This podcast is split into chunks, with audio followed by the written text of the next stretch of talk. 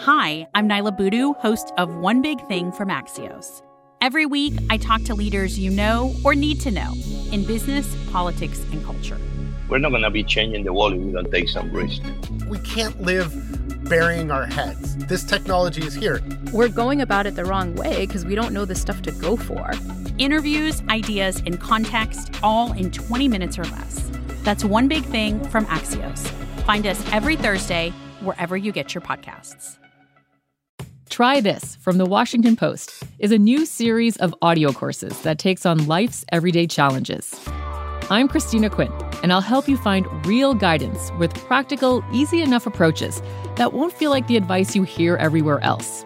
Each audio course will have anywhere from two to five classes on things like how to get better sleep, how to get the most out of your relationships, and even how to get out of your own way. Find Try This from the Washington Post wherever you listen.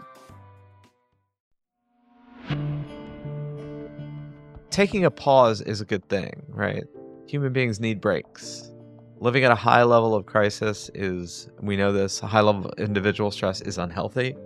It's chemically unhealthy, it's cortisol unhealthy, it's it it, it does not lead to good outcomes physically or psychologically. And the same I think is true for, for societies. What could go right? I'm Zachary Karabell, the founder of the Progress Network, and I'm joined as always by Emma Varvaloucas, the executive director of the Progress Network. And we are in our last episode of the season of What Could Go Right. We are taking a summer hiatus, as I am sure some people are as well, and some people wish they were and are not. And we will talk a bit more later in the episode about the hiati inequality gap and what that means for society, but be that as it may, we have been doing our seasons of What Could Go Right, the podcast, in order to focus a bit more on, yes, what could go right in the world, given how much we focus collectively on all that is going wrong. And there's more than just a, oh, we should be paying more attention to good news because it makes us feel better. There is, I think, a social imperative in that Societies that are convinced collectively that everything is going to hell in a handbasket are much more likely to be short term and tribal and distrustful and unable or unwilling or seeing no point in galvanizing collective resources in order to address our problems because what would the point be if everything was going wrong? If the future was going to be so much worse, if we were headed into the sum of all of our fears and that, that dystopian despair augured worse times ahead, what would be the point of starting a business? What would be the point of legislation and serving in government and seeking international harmony? If it's all going to go bad anyway, the best you can do is get yours while you can. Get it while it's good or get get it while it's available because it's all going to go away and it's all going to end badly. And I think societies that live that concern are much more likely to make those fears a reality. One of the hallmarks of the United States in the 1950s, and I say this with absolutely zero rose tinted glasses about the 1950s, a time before civil rights reform, a time when it was probably good to be white and male in certain circumstances, but not so great for everything else. But one of the things that made the United States unique in that period of time was this overweening optimism about what we could collectively achieve.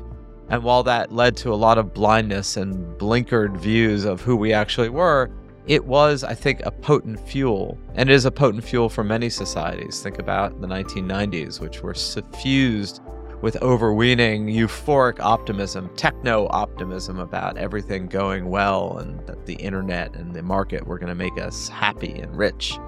So, periods like that often lead to the greatest efflorescence of innovation and creativity. And in that spirit, the more that we focus on everything going wrong, I think the less likely we are going to be to be able to solve all the things that are indeed going wrong. So, we are going to do a guestless episode today, and Em and I are going to talk a bit about what's going on in the world and a bit about what we've seen over the course of these months having these conversations, and a bit about what we think might lie ahead until we resume these conversations in the fall.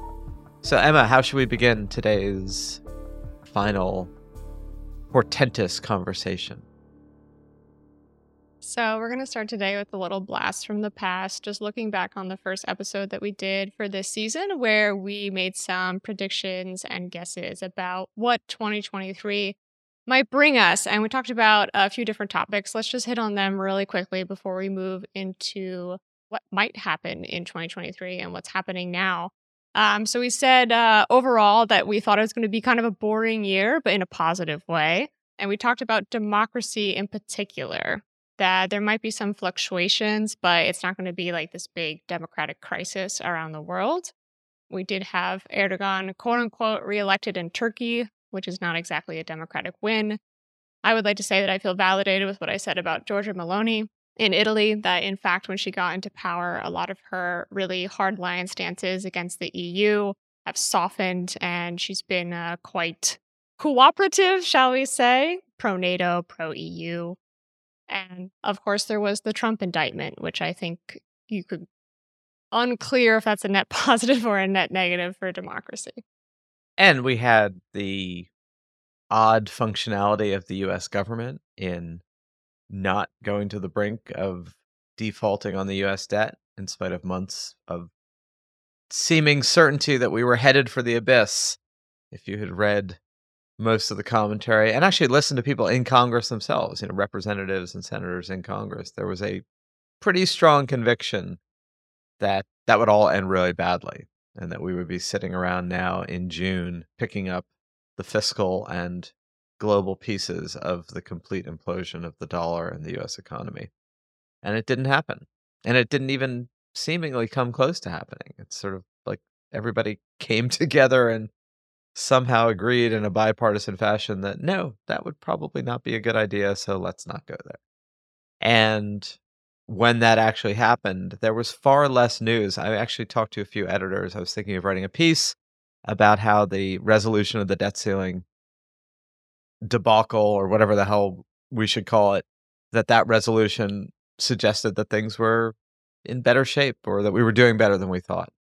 And I think I suggested writing one of those pieces on a Saturday or Sunday. I think the debt agreement was struck, had been struck five days before. And the response was, you know, the news cycle has kind of moved on.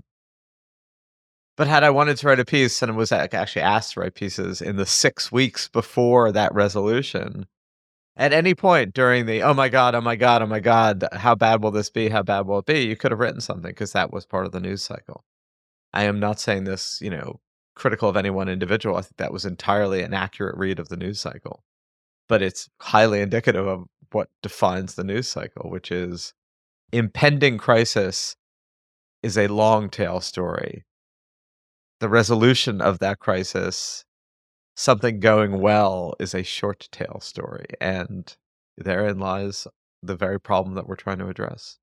Yeah, and that reminds me. Actually, we published at the Progress Network. We actually republished something um, from Jeremy Arnold's Substack called "The Debt Ceiling and Explainer," which is basically why you shouldn't freak out about the the debt ceiling quote unquote crisis. And even though we've solved the debt crisis, the next time this comes up, uh, I would I would go read that piece because it is quite comforting and explains things in a in a very useful way. And I remember uh, I approached him and said, Can we republish this piece? And he was like, Yes, but we got to get it out fast because who knows when this is going to be solved and then no one will care anymore, right? so we did get it out before the deal was struck, but there was that that rush. So I'm going to give ourselves a pretty good grade on the democracy calls. And the debt ceiling also ties into what you had said on the podcast that you expect a benign economic climate I would like to posit that that may have turned into an almost positive economic climate. You know, we've talked about this on the podcast on various different episodes. Unemployment, lowest it's been since 1969. We've got real wage growth for the bottom quintile. We covered workforce satisfaction a few episodes ago. It's the highest that it's been. Inflation has been tamed uh, Federal Reserve decided not to do an interest rate hike most recently. The Fed has hiked rates 10 times in a row, going back to March of last year. Today's decision comes on the heels of a positive report Tuesday that showed inflation rates have been cut in half from last year's peak. Inflation rose 4% between last May and this May. That's the smallest increase in more than two years. As far as I know, we are not in any recession. So that all seems pretty positive. What do you think?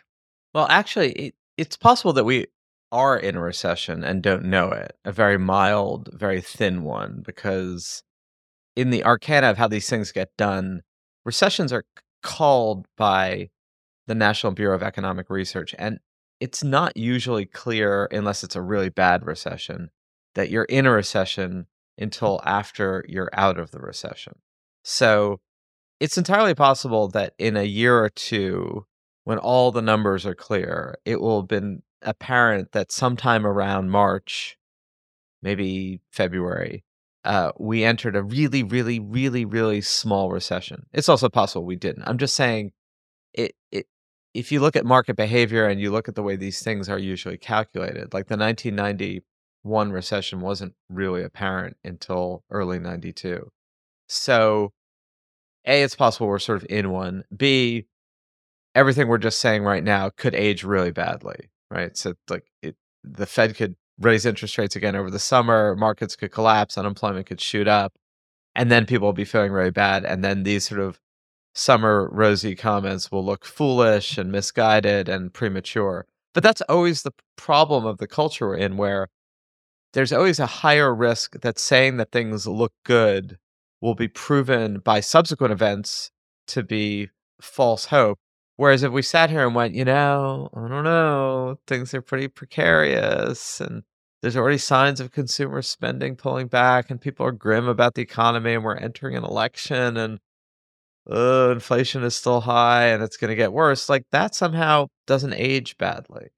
Everybody respects that as legitimate concern about a miasma of factors that aren't that clear. So I, I will definitely own that saying that things look good could prove to be untrue in four or five months. They could look bad in a few months. So what? We don't know what the future is going to hold. And part of the point of what could go right is have a little humility about what the future could hold and own what the present seems to be without it being continually clouded by supposition about what the reality is going to be when we don't really know what that reality is going to be. We do know that things are a lot better as of June 2023 than a lot of economic forecasters thought in January of 2023. That's unequivocally true. Whether or not that remains true, we will, of course, find out in due time but we should also give the present its due. Well, I guess what you know, aside from not knowing what the reality is going to be, I guess if what you're saying about the recession is true, that we actually don't even know what reality is right now. And my question to you would be, you know, we've talked a lot about economic stats being different than people's, you know, lived experience when it comes to how they feel about the economy. If no one really even realizes that we're in a recession, does it matter that much if we are in one? there was a great piece. I wish I had the headline. It's something like if uh, it, it might have been Jean Twenge in in the Atlantic. Like if the economy is good and no one knows it, is it good? Right. Mm. This, the sort of the tree falls in the forest question. How much is economic reality a function of economic reality, and how much is it, as you just asked, a function of the perception of it? And clearly, the perception of it matters greatly. And it's been a long time since people have like felt good about what's going on economically. Probably 2019. I mean, one of the things that Trump would have run for reelection in 2020 on was how good the economy seemed to be. And then, of course, COVID mm. happened. And before COVID, uh, Democrats were certainly feeling like that was going to be a hard argument to refute. You know, it was going to be hard to run against Donald Trump pre COVID erupting based on what seemed to be going on in the economy. And you know, maybe we're just kind of picking up where we seem to have left off in 2019, but but in a much worse mood because of the years of COVID and partisan divisions in the United States. And look, nobody in the world was feeling great economically. I mean, there was a period of time throughout the 2010s where there was a lot of the world that was feeling confident about what the economic future held, China in particular. I suppose today the Indian economy and India and the Saudi economy, that those are populations that feel really good about what's going on economically. In most of the rest of the world, you know, Europe with the Ukraine crisis and energy prices and inflation and stagnation and Latin America kind of in its own, you know, usual muddle that there's actually not a lot of people who feel great about the economy, except for those couple of places. Yeah. All right. Well, bully for Saudi Arabia and India I guess. And I, you know, that's going to tie into the conversation we have later uh, in the episode about um, global inequality. So everyone just put a mark on that for now. Very quickly moving into LGBTQ stuff because we mentioned it on the first episode. We said that 2023 might be a banner year. Um, I would say some stuff has happened. None of the stuff that we said that might happen has happened, but some other stuff has happened. Um, Romania was directed to recognize civil unions by the uh, European Court of Human Rights. Namibia became the first African country aside from South Africa because they recognize same sex marriages within South Africa. Namibia now recognizes them if they're contracted abroad. And Japan courts are going back and forth um, about whether a same sex ban is constitutional or not. And then, uh, of course, married with that is that Uganda enacted some really hardline legislation around criminalizing homosexuality and harshening prison terms. And there's even the death penalty for what's called aggravated homosexuality. So I would say that got a lot of attention for good reason. The other things, not so much. I'm not sure I would call it a banner year. It seems to be middling. Yeah, I mean, and it remains a mixed bag in certain parts of the world. It'll be really interesting to see what happens in India. There's a big case in front of the Indian High Court, right, about same sex Mhm. marriage. Yep. I think that will be probably the most significant given that India is the most populous country in the world, or it's like neck and neck with China. So, what direction that goes in, I think, will be massively important. We've talked a lot on the show about two of the great surprising inflection points of the past 20 years is how quickly attitudes about LGBTQ, particularly gay marriage, and the legalization of recreational drugs, how quickly that has shifted, both in law and in public sentiment, both in the United States and throughout the world, in a way that, like, if you'd had this conversation at the dawn of this millennium, it would have seemed like those changes were a long, long way off. Like that they weren't generational changes. They were, you know, civilizational, that it would be a long time, that we you'd be looking toward the end of the 21st century, not a decade or so later. And that's, I think it's really important to remember just how quickly things change. It always looks like the present is eternal or can feel like that. The government of Kenya pledged to end gender based violence by 2026. The Ministry of Health in Uganda is trying to eradicate yellow fever. It's ambitious to make these kinds of pledges, but it is much harder to achieve these lofty goals. Are these leaders really delivering on these promises for women and girls? Tune into a new season of The Hidden Economics of Remarkable Women, a podcast from Foreign Policy, as reporters across Africa meet courageous women holding leaders accountable in various sectors, including healthcare, startups, and the government. Listen to Hidden Economics of Remarkable Women wherever you get your podcasts. History doesn't repeat itself, but it often rhymes. That may be a Mark Twain quote, but it's just as true today as when he originally said it. My History Can Beat Up Your Politics is a podcast that compares and contrasts history to the current events of today. Host Bruce Carlson has recently done deep dives on fascinating topics like the fall of the Soviet Union, which sets the stage for today's geopolitics, the man who was in prison and still won a million votes for the presidency, and the mystery behind George Washington's involvement, or lack thereof, in the Bill of Rights. My History Can Beat Up Your Politics offers deep context to all these historic stories, especially those that you may think you know well, and is particularly adept at relating them to current events. So don't miss out. Listen to My History Can Beat Up Your Politics on all platforms.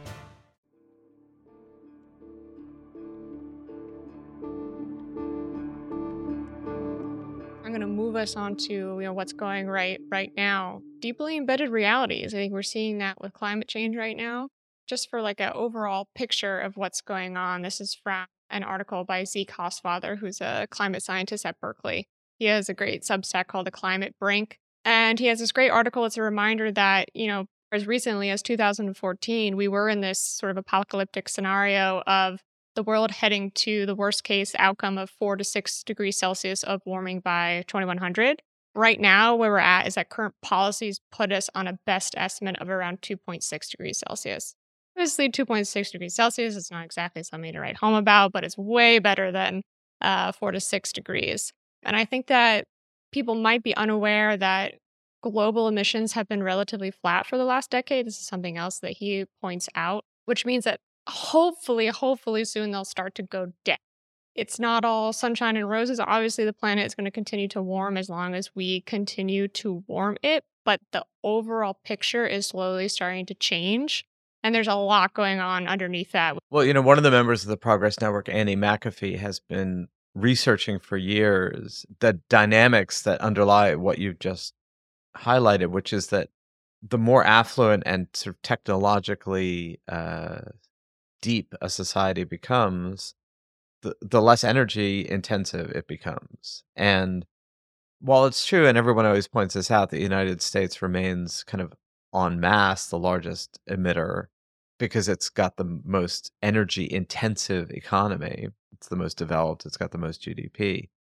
The sort of amount of intensivity has been plateauing and declining with things like the technologies of Zoom. I mean, the fact that people don't go to work as much and don't commute as much. I mean, all these things are contributing to a lower level of output, of physical output, emissions output than people expected per GDP output. And that that correlation, which used to be so tight between GDP output and emissions output, um, is decreasing. You know, with robotics, with renewables, with less energy intensive ways of producing things. And Andrew's been really sort of does a much better job and obviously a much more in-depth job in charts and looking at these numbers. Uh, but it's somewhat counterintuitive to what people think. You know that the world is essentially becoming less energy intensive, even as it continues to expand economically. And his book on this is called More with Less, right? Yeah. People want to check that out. Yeah. So, and and just to you know pop the hood a little bit, things that are going on um, with climate that people not might not be aware of. China is continuing to add insane amounts of solar. They were doing this the past two years as well, but they keep on bumping it up. President Xi Jinping outlined his plans to make China carbon neutral by 2060. COVID 19 reminds us that humankind should launch a green revolution and move faster to create a green way of development. China's high level goals are that within this decade, it's going to peak its carbon emissions, and then it's going to go to net zero by 2060. So that gives it approximately 40 years to do something that no country has achieved, let alone something like the size of China. The Ukrainian war, for all the tragedy that it has wrought, kickstarted a renewable energy frenzy in Europe. And actually, in May, for the first time in Europe, more electricity came from wind and solar than from fossil fuels. US is also seeing gains in that area. Georgia just became the 16th state to generate at least half of their electricity from zero carbon sources. So we are moving along.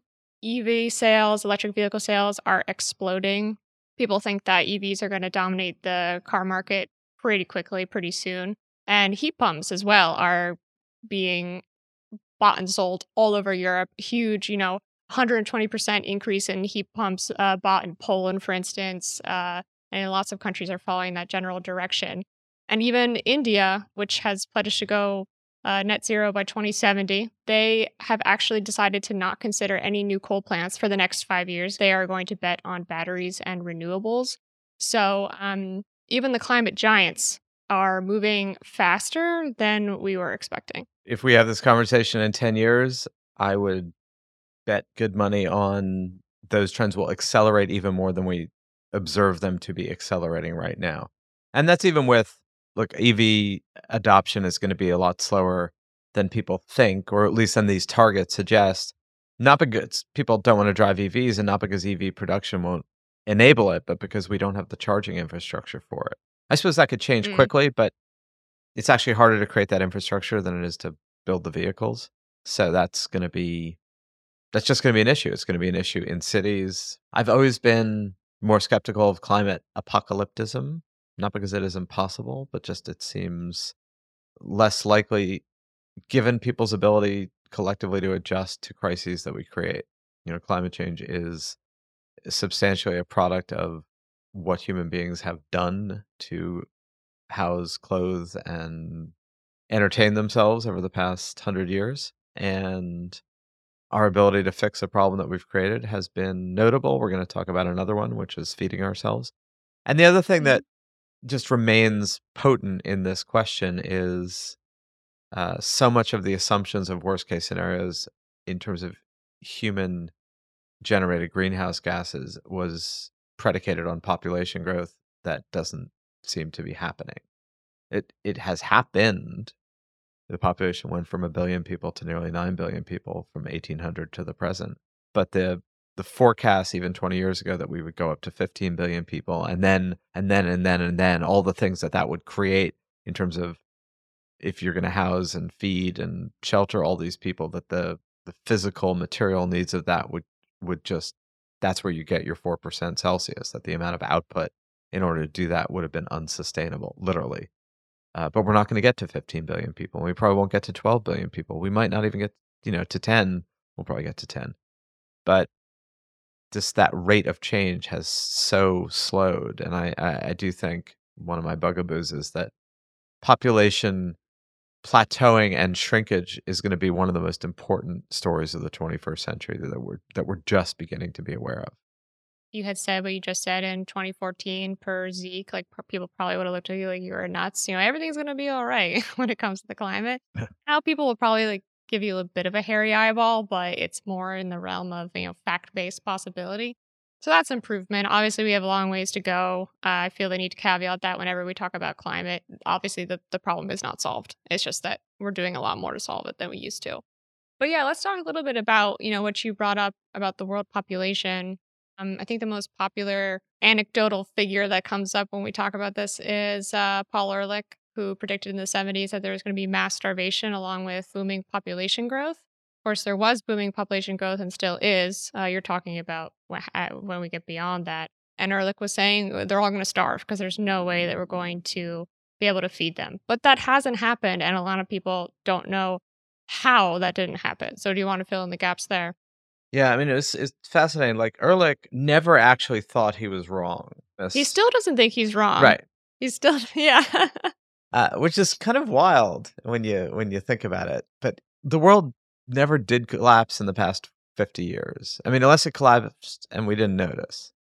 And it's certainly true there has been mass starvation in parts of sub Saharan Africa at multiple times over the past 50 years. And there has been dislocation of populations and starvation to some degree in Southeast Asia. But one thing that no one fully expected, and I think still don't quite appreciate, is something that Our World in Data did a great job highlighting, which is just how much more food every part of the world has been able to produce in the past 100 years, but particularly in the past 50, uh, per acre of land. So that if you look at the charts that they put together, there's been almost no land added for cultivation. And in many parts of the world, either because of soil depletion and climate change and over tilling and over fertilization, there has been shrinkage in the amount of acreage or productive acreage. The amount of food that we are producing exceeds the amount of food that eight and a half billion people actually need. I mean, we produce far more calories than we consume. And food wastage and what, what happens to those calories is a whole other, I think, kind of mm. fascinating mm. issue, which we all appreciate. I mean, for most of human history, the idea that there would be leftovers or that you would throw food away was I mean, yes, everybody meat went bad. There was always some spoilage, right? Human beings have never been a perfect production and consumption mechanism of of food and meat. But you know, if you look at these charts, it is astonishing everywhere in the world, even China, which has crappy land relative to its population or, or relative to its needs, right? Rice cultivation per acreage has gone up. And then the pushback in a lot of the world today, or a lot of the developed world, this is a particularly rich world issue, is yes, but we're doing this at the cost of mono agriculture, you know, farms that produce one crop with high high amounts of fertilizer. So we're essentially depleting the soil, not regenerating it, and it's a it's a dwindling resource. The problem with that is, is there's been no evidence of global food supply decreasing, and there's been only evidence of it increasing. And it's a little like the peak oil concern in the 70s, right? There was a conviction that we were just going to run out of oil. That was part of the Ehrlich population bomb underlying it as well. And there's a similar view of kind of a like peak cereals that, that mm-hmm. our soil is not going to be able to produce enough wheat, rice, soybeans, corn. And you know, there's no evidence that we're producing less food. We're producing more food. And with our ability to genetically modify, and I don't mean the Monsanto you know, crappy company with bad business practices. I mean, labs that we're, able to create genetic codes for for corn, for instance, that you essentially could grow it like a cactus. It would need almost no water and no fertilizer because it, its its code makes it able to do so. There's a huge discomfort with that, but that doesn't mean we're not capable of doing that. And it is likely we will, in fact, implement some of these, you know, modified plants in order to deal with some desertification and climate change so that we can continue to produce enough calories to feed the planet. And there's a lot of erraticness about the the discomfort with GMOs, right? And we sort of accept we accept eating tomatoes, most of which in the developed world are totally modified plants that or fruits that are grown in greenhouses. So it's just been astonishing how much calories we are able to produce relative to human consumption needs. You know, the greatest challenge in today's world is not what we thought, which is scarcity and then people fighting for scarce resources, food resources. It's abundance. Think about all of us today, if you're in the United States today, we're being bombarded with ads for Ozempic, right? Ozempic, which is the, the, the current weight loss drug du jour. But the issue of weight loss is it's a product of abundance. It's a product of caloric abundance, often not such great calories. Like we have too many bad calories, but we still have too many calories, or there's too many d- that we can consume. That's a total reversal from almost all of human history, including the 20th century. Yeah, I did just read an article about how heart disease is going up in Bangladesh, which must be from that. Um, so I'm making that connection now. But I'm thinking about people in the lower rung of the ladder too, right? Where this GMO concern comes up a lot for exactly the reasons that you just outlined. But there are actually a bunch of things like golden rice that are designed to pack more nutrients than a normal product would in a good way um, to you know to prevent like vitamin A deficiencies, which leads to blindness, for instance. Um, and this the sad part about that is that there's been so much concern about GMOs that they blocked the development of things like that, and you know people have estimated that that's led to uh, a certain number of deaths because um, people were so concerned about GMO products. So I will say GMO kind of needs someone to do PR for it. Uh, it does do good things as well. And again, I'm not claiming that the world is perfect in this. There are still, you know, a billion people with food scarcity. That's probably uh, on the high end of the estimates. It's probably in the high hundreds of millions, but that's a lot of human beings. But it's not usually food scarcity based on our un- inability to produce calories. It's food scarcity based on political you know civil wars governments that are corrupt it's it's inability to ship the food from where it's being produced to get it to the people who need it. So it is not the kind of scarcity that has been true for most of human history, which is there was a drought and we just we starved because we couldn't produce enough food. Food scarcity in the world today is almost entirely a product of political corruption, dysfunction, civil war, societal collapse, you name it, not a function of our inability to produce enough calories to feed ourselves. And also meat consumption going up around the world, right? meat's not the most effective use of cereals in terms of the amount of cereals you have to feed to animals in order to eat those animals is a lot more calorie intensive. You know, it takes more corn to feed a cow so that we can eat a steak than it would take to just have that corn feed a human being. Uh, but there's a preference for meat proteins in the world today. And even that, if we're talking about the 21st century, given the synthetic meat industry, um, which clearly seems to be progressing, you know, the whole food tech world, where by 2050 it's clear we're going to be able to, to produce meat like artificial food that tastes the same feels the same smells the same but has you know never never ingested a kernel of corn a blade of grass or was in the industrial uh, meat business. It was just a lab product which is pretty cool. I'm into it. I'm a big Beyond Meat fan. I'm not even a vegetarian. I just eat Beyond Meat for fun. So that's right. my weird thing. The more people who eat it for fun, I think the better, the better off we'll be.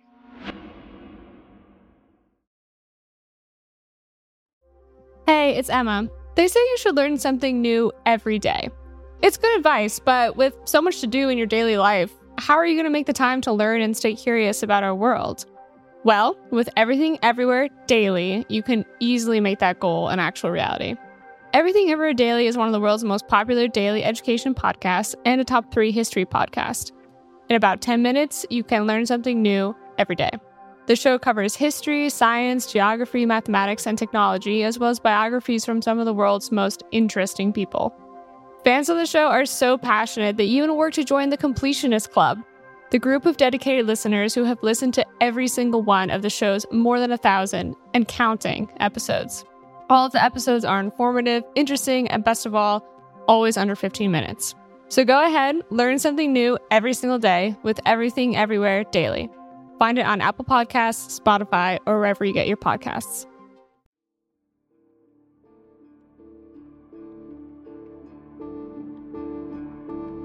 This all relates to this really interesting foreign affairs article that just came out um, about how the world is becoming more and more equal, sort of like in the call it the age of convergence. Um, before around just before the millennium, we were in a circumstance that everybody is used to where the west was you know going up and up and up and up in their gdp exploiting and taking advantage of a lot of poorer countries and of course that has repercussions down the line when it comes to just power culture how the world works where the vaccines go right during a um, global pandemic. And now since a little bit before the millennium the inequality which had been going up up up on the graph is actually going down down down down down in terms of gdp that has a lot to do with China.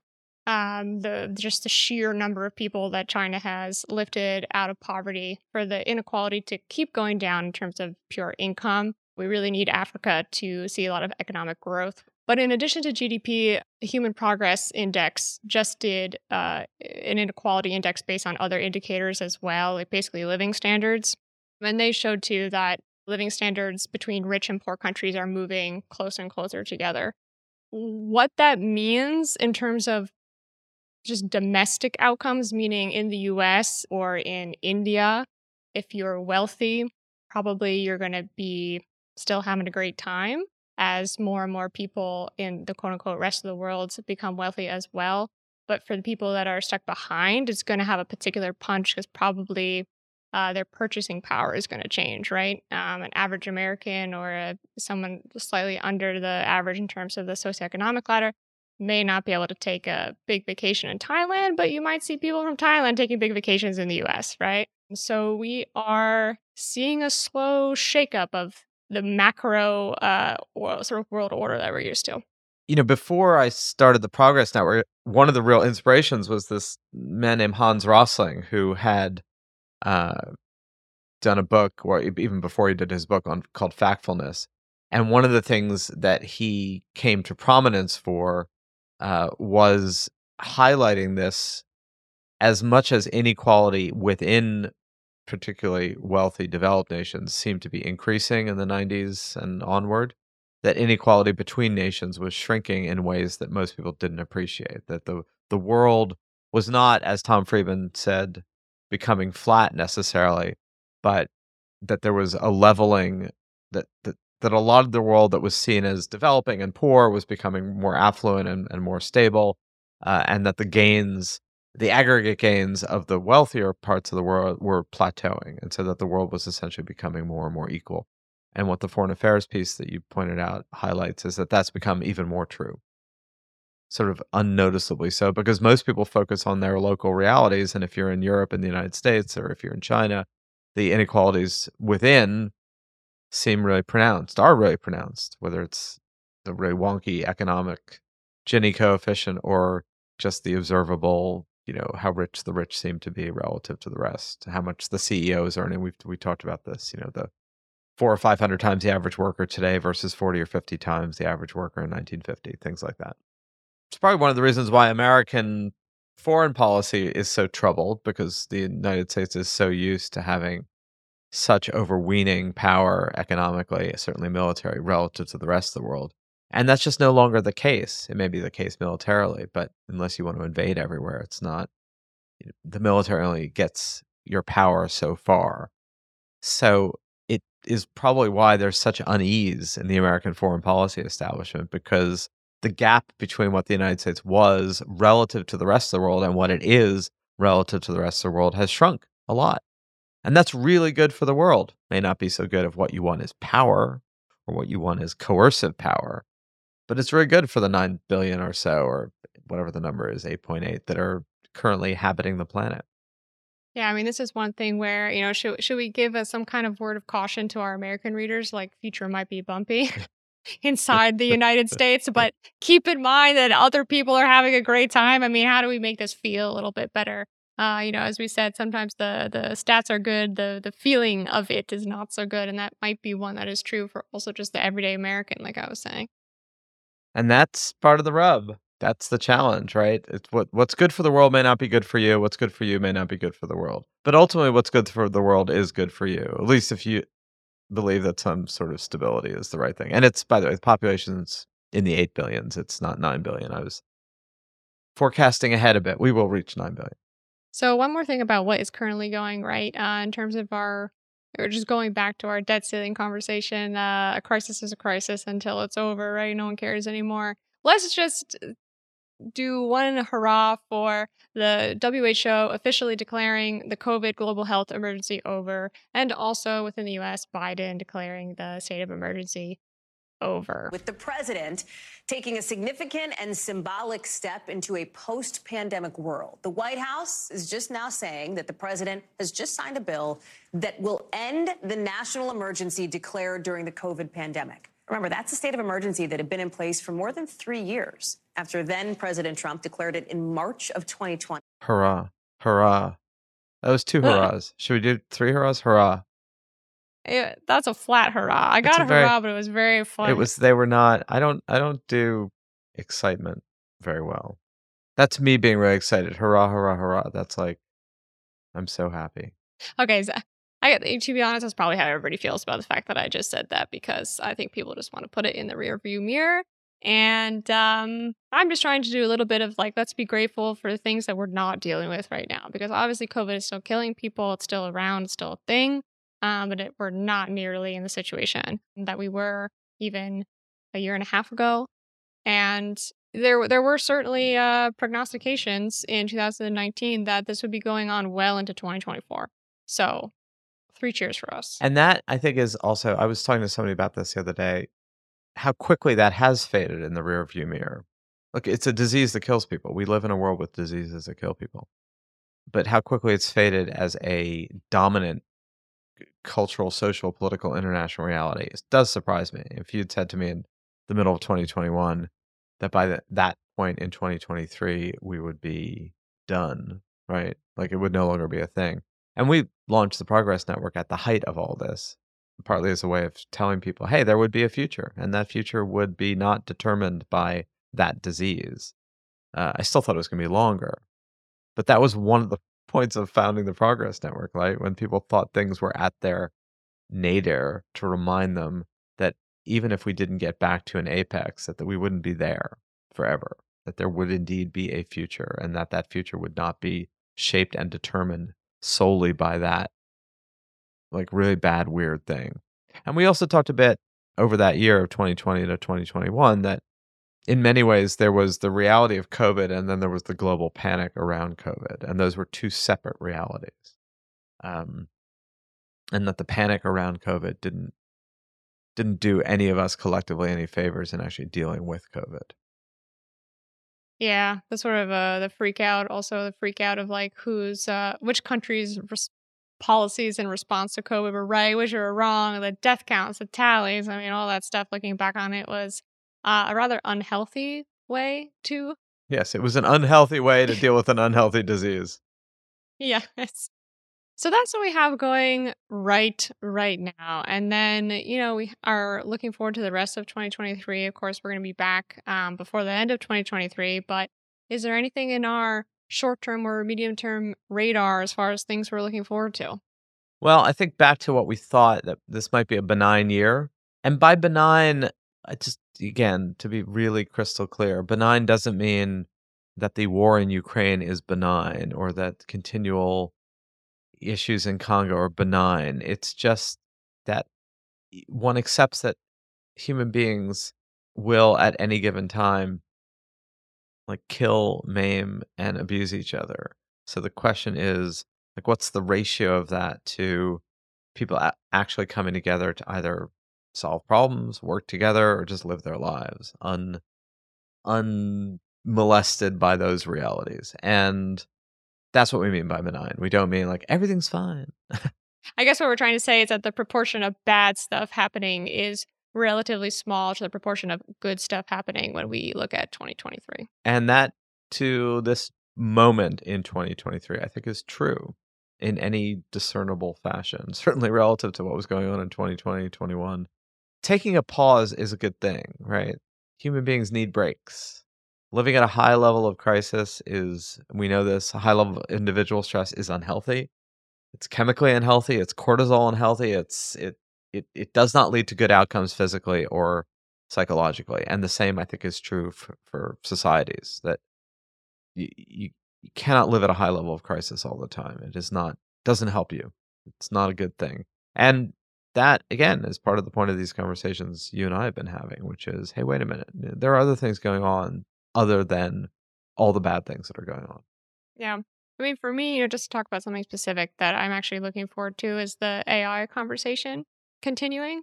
I the more and more I look into the tech and use the tech with my job, the more and more I'm excited by it. And I might be kicking myself, you know, 10 years from now for saying that when there's like an AI Emma on this podcast talking instead of me. But for now, you know, it just seems like a great way, like Bartender Thurston said, it's kind of like using steroids. It's just an amazing way to offload like the annoying parts of my job at least, right? And I I would love for that to be m- more part of the conversation than like the AI will replace replace us, which is often where the conversation goes. So that's moving so fast right now. I'm really excited to see where it goes even within the next 6 months.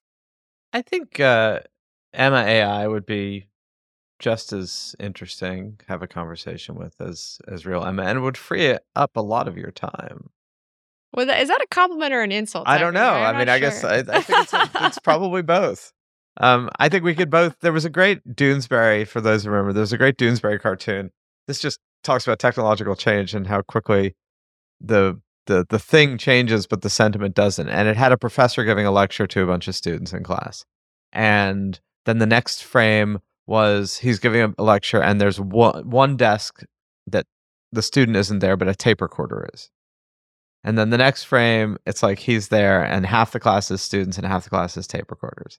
And then the final frame is there's no professors and there's no students. There's just a tape recorder at the lectern, and Mhm. all the desks have tape recorders.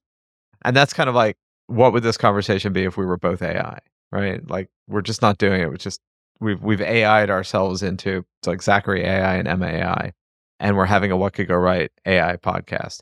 I'm sure that there would be lots of insights in that, and that if the AI were good enough, that we we wouldn't wouldn't even occur to us. It might be pithier, probably be shorter because they wouldn't waste words. Um, so I don't know. Maybe maybe our AIs would indeed be better versions of us, but I guess we'll find out. So it's been a great year having these conversations with you. Not quite a year. We're going to use the year metaphorically. It's been a great season having these conversations with you, and we want to thank everyone who has been listening to us for that year. Uh, and we hope you all have a summer of taking a break from all the unbelievable negative stresses of the past two to three years and considering the fact that it's possible for a society and for us to actually have periods where things go well and not just periods where things go badly. And, you know, for anyone out there who is listening, if there are particular topics that you would like us to cover or guests you would love to hear from, uh, we are always open ears. You can write to us anytime uh, at hello at theprogressnetwork.org. One of my favorite things at my job is hearing from people that actually read what we do and listen to what we do. So I would love to hear from you. Thank you so much. We'll talk to you soon.